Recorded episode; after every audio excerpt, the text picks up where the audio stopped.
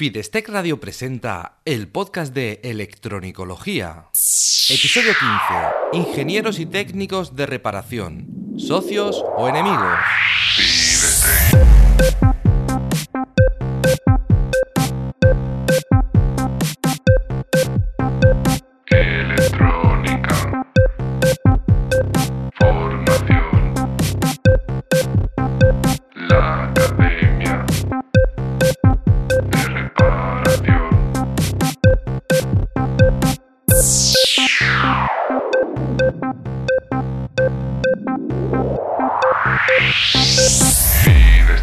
Hola, ¿qué tal? Bienvenido al podcast de Electronicología, el programa de Fidestec Radio donde hablamos sobre reparación electrónica, organización del trabajo, diagnóstico e investigación de causas de averías y en general todo lo que tenga que ver con la parte práctica de la electrónica desde el punto de vista de la reparación.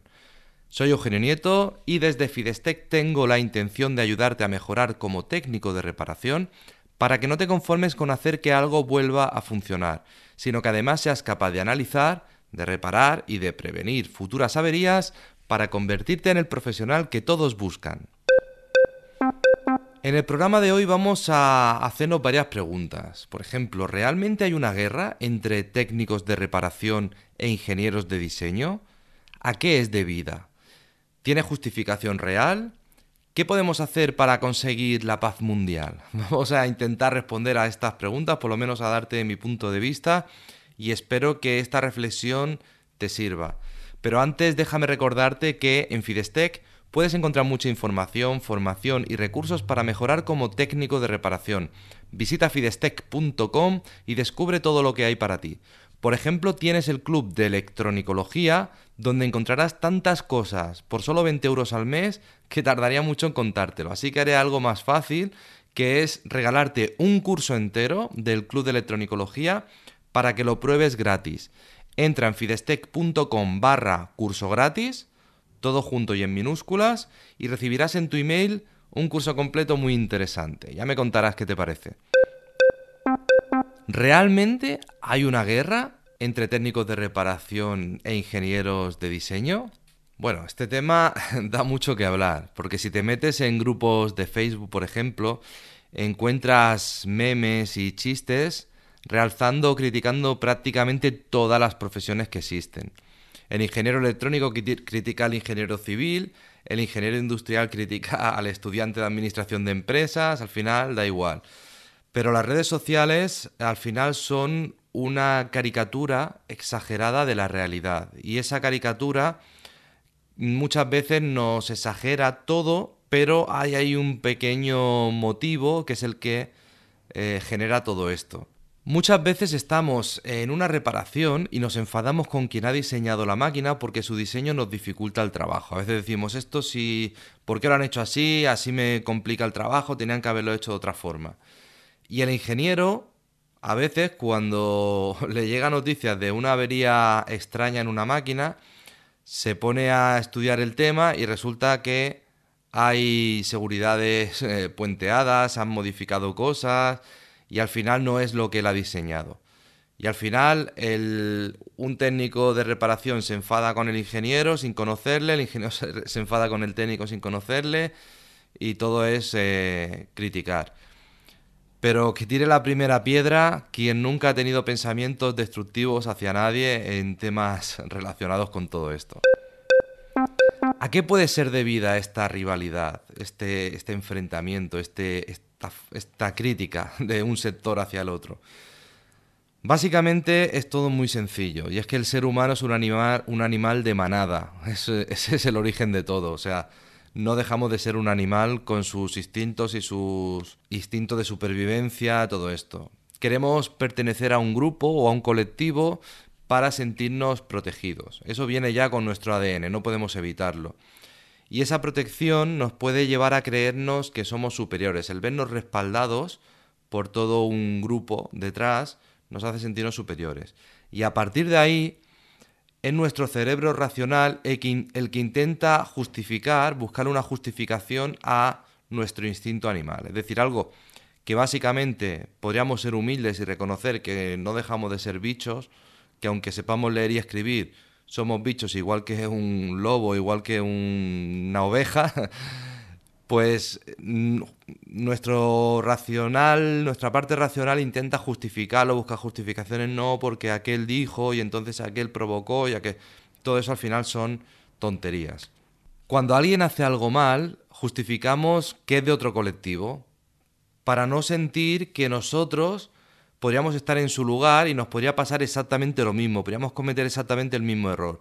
Pero para creernos superiores, decimos, no, es que es que es rubia, es que es de letras, es que se crió en el campo, como si eso quisiera decir algo. O sea, el ser rubia te hace menos inteligente. No. ¿El ser de letras te hace menos inteligente? No. ¿El haberte criado en el campo te hace menos inteligente? En absoluto.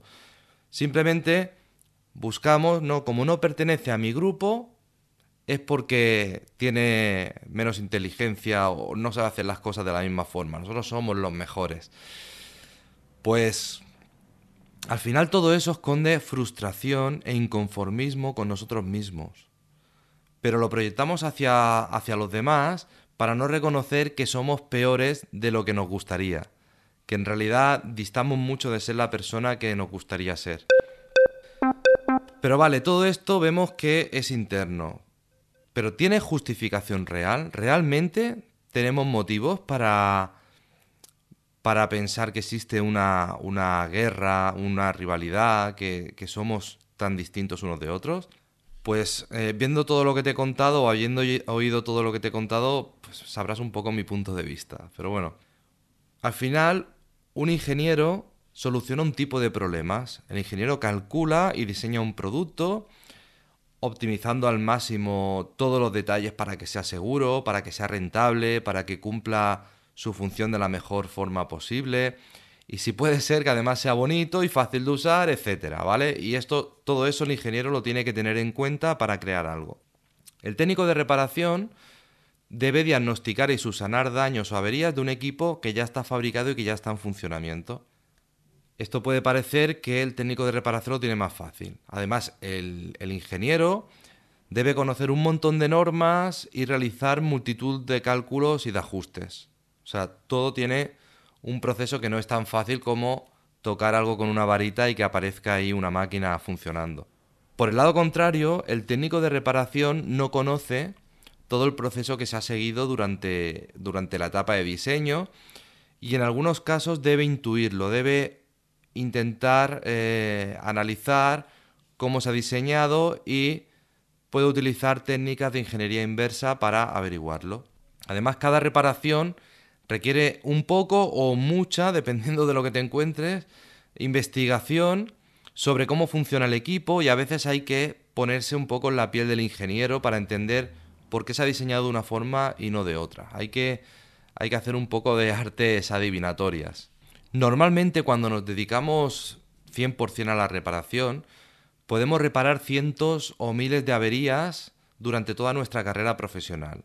Y cada avería puede suponer empezar desde cero, sin mucho tiempo y sin muchos recursos para poder investigar y, analizar en profundidad cada avería.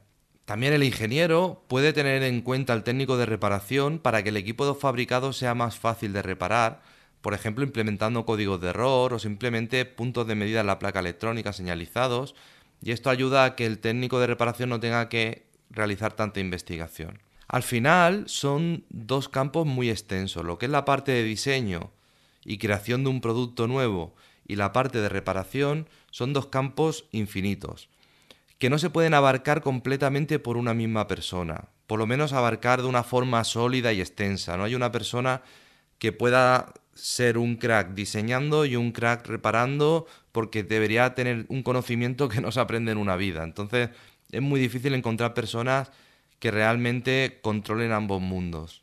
Por eso lo ideal es centrarte en diseñar o en reparar, pero no en las dos cosas a la vez. Eso no significa que te centres en una sola cara de la moneda y te olvides completamente de la otra.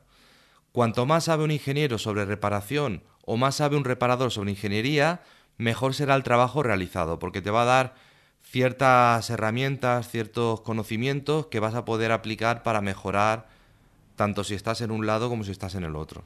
Así que llega un momento en el que ambos mundos se encuentran y se mezclan. No completamente, pero sí que hay muchos puntos en común donde el técnico tiene que saber algo de ingeniería y el ingeniero tiene que saber algo de reparación. Entonces, eh, no son dos cosas totalmente separadas, sino que son cosas que se unen hasta cierto punto, aunque, aunque no se mezclan totalmente, sino que se complementan. Entonces, no somos como el agua y el aceite, por ejemplo, que intentan mantenerse siempre separados, siempre uno se va hacia arriba y el otro hacia abajo. Más bien seríamos como la sal y la pimienta, si quieres, que juntos podemos convertir un alimento soso en un plato delicioso. Bien, y la última pregunta sería, ¿cómo podemos conseguir la paz mundial? Bueno, pues no sé si la paz mundial, pero eso daría para otro podcast, pero sí podemos llevarnos bien. Nos podemos, eh, podemos evitar meternos en debates que buscan simplemente declarar un, un vencedor y un perdedor, un vencedor y vencido. No estamos aquí para para demostrar que somos mejores, porque para mí un ingeniero, aunque yo no soy ingeniero, un ingeniero es alguien que merece todo mi respeto y toda mi, admiración. O sea, yo cuando me encuentro con un ingeniero que lleva mucho tiempo, que ha diseñado cosas que, son chulas, que me han gustado y todo eso, siento admiración. Me sale de dentro, no, no es racional. Y yo no estudio ingeniería principalmente porque me gusta el pensar en la electrónica, mm, imaginándome el movimiento de los electrones en una placa, viendo, imaginándome por dónde pasan los electrones y cómo se comportan. Y me pareció en su día que la ingeniería exigía demasiadas matemáticas y al final acababa viendo la electrónica en forma de números. Y además la reparación me atrae muchísimo por esa investigación y ese reto que supone el adivinar qué ha pasado al más puro estilo de un episodio de CSI. Aquí como si estuviésemos investigando un crimen o, estuviésemos haciendo una autopsia de un cadáver. Pero esa es mi percepción, es decir, eso está basado en mi personalidad y en mis gustos. No quiere decir que yo piense que quien opina de otra forma sea peor o que esté equivocado. Si a ti te gusta más pensar en números o lo que te fascina es crear algo desde la nada, puedes dedicarte perfectamente a la ingeniería y es no, no es que una cosa sea más respetable que la otra, es que eh, da igual, o sea, son cosas que, que, que depende un poco de lo que te guste. Al final somos perfiles muy parecidos, todos nos movemos en el mundo de la electrónica y ambos perfiles podemos crear magia, podemos... Eh, decía, creo que era Elon Musk, que la ingeniería es lo más parecido que existe a la magia y que además sea real. O sea que eh, al final somos eh, prácticamente lo mismo. Y, si, nos, si nos ponemos un poco metafóricos, ¿qué es más mágico? ¿Salvar la vida de alguien que, se estaba, que estaba a punto de morir? ¿O concebir y traer al, al, al mundo un nuevo ser? ¿Qué es más mágico? Un médico puede salvar la vida a una persona y para ello ha necesitado una gran preparación previa. Y eso es admirable, el que se haya preparado y el que haya hecho todo ese, ese camino y ese esfuerzo para ser capaz de estar en disposición de salvar vidas de personas. Pero es igual de admirable una madre que pasa nueve meses creando una vida en su interior, con todos los miedos, con todos los dolores, con las náuseas, con todos los problemas, y todo eso multiplicado por los cambios hormonales que provocan una montaña rusa emocional es igual de admirable. Podemos pensar en que la mujer tiene menos mérito porque el trabajo difícil se hace solo, es decir, ella no tiene que, unir células ni saber cómo se está creando, ella simplemente tiene que poner el cuerpo y dejarse llevar un poco. Pero no es nada fácil eh, estar embarazado, yo no lo he vivido, pero bueno, cuando lo he visto de cerca, la verdad es que se te despierta un sentimiento de admiración increíble porque, porque son muchas cosas las que pasan y son muchos días, nueve meses tiene muchos días y pasan muchísimas cosas desde el principio hasta el final. Y en, el, en, el, punto contrario podemos criticar al cirujano, podemos decir que, que, claro, él no tiene que sufrir el dolor de las contracciones, él simplemente está tocando a otra persona pero no siente ese dolor, no siente, no se despierta vomitando como una madre que está creando una vida, son cosas distintas. Pero un, un médico tiene que tragar muchísimas cosas y tiene que pasar por situaciones muy duras cuando lleva muchos años en, en su profesión, pasa por muchísimos momentos muy, muy delicados. Entonces, hay que reconocer ese, ese, ese mérito y ese, ese, esfuerzo, esa dedicación y, todo lo que se supera, tanto cuando te dedicas a salvar una vida como cuando te dedicas a, a crear una nueva vida. Así que yo me centraría en no, no ver lo negativo en los demás, sino lo positivo, tanto de ellos como de nosotros mismos. También nosotros tenemos que valorar lo positivo que tenemos dentro. Para mí es igual de admirable que una persona cree una nueva vida o que una persona salve a, una, otra persona que está a punto de morir. Así que igualmente es admirable que una persona se prepare para crear equipos electrónicos que acaban mejorando el mundo, porque sin electrónica nuestra vida sería muchísimo peor de lo que es ahora. Tenemos una vida muy cómoda, con grandes capacidades, desde lo cómodo que es poder telefonear a una persona y hablar en tiempo real desde cualquier parte del mundo, hasta los equipos electrónicos que están en un quirófano ayudando a, salvar más vidas o a laboratorios de investigación para crear nuevas vacunas, para al fin y al cabo estamos mejorando el mundo.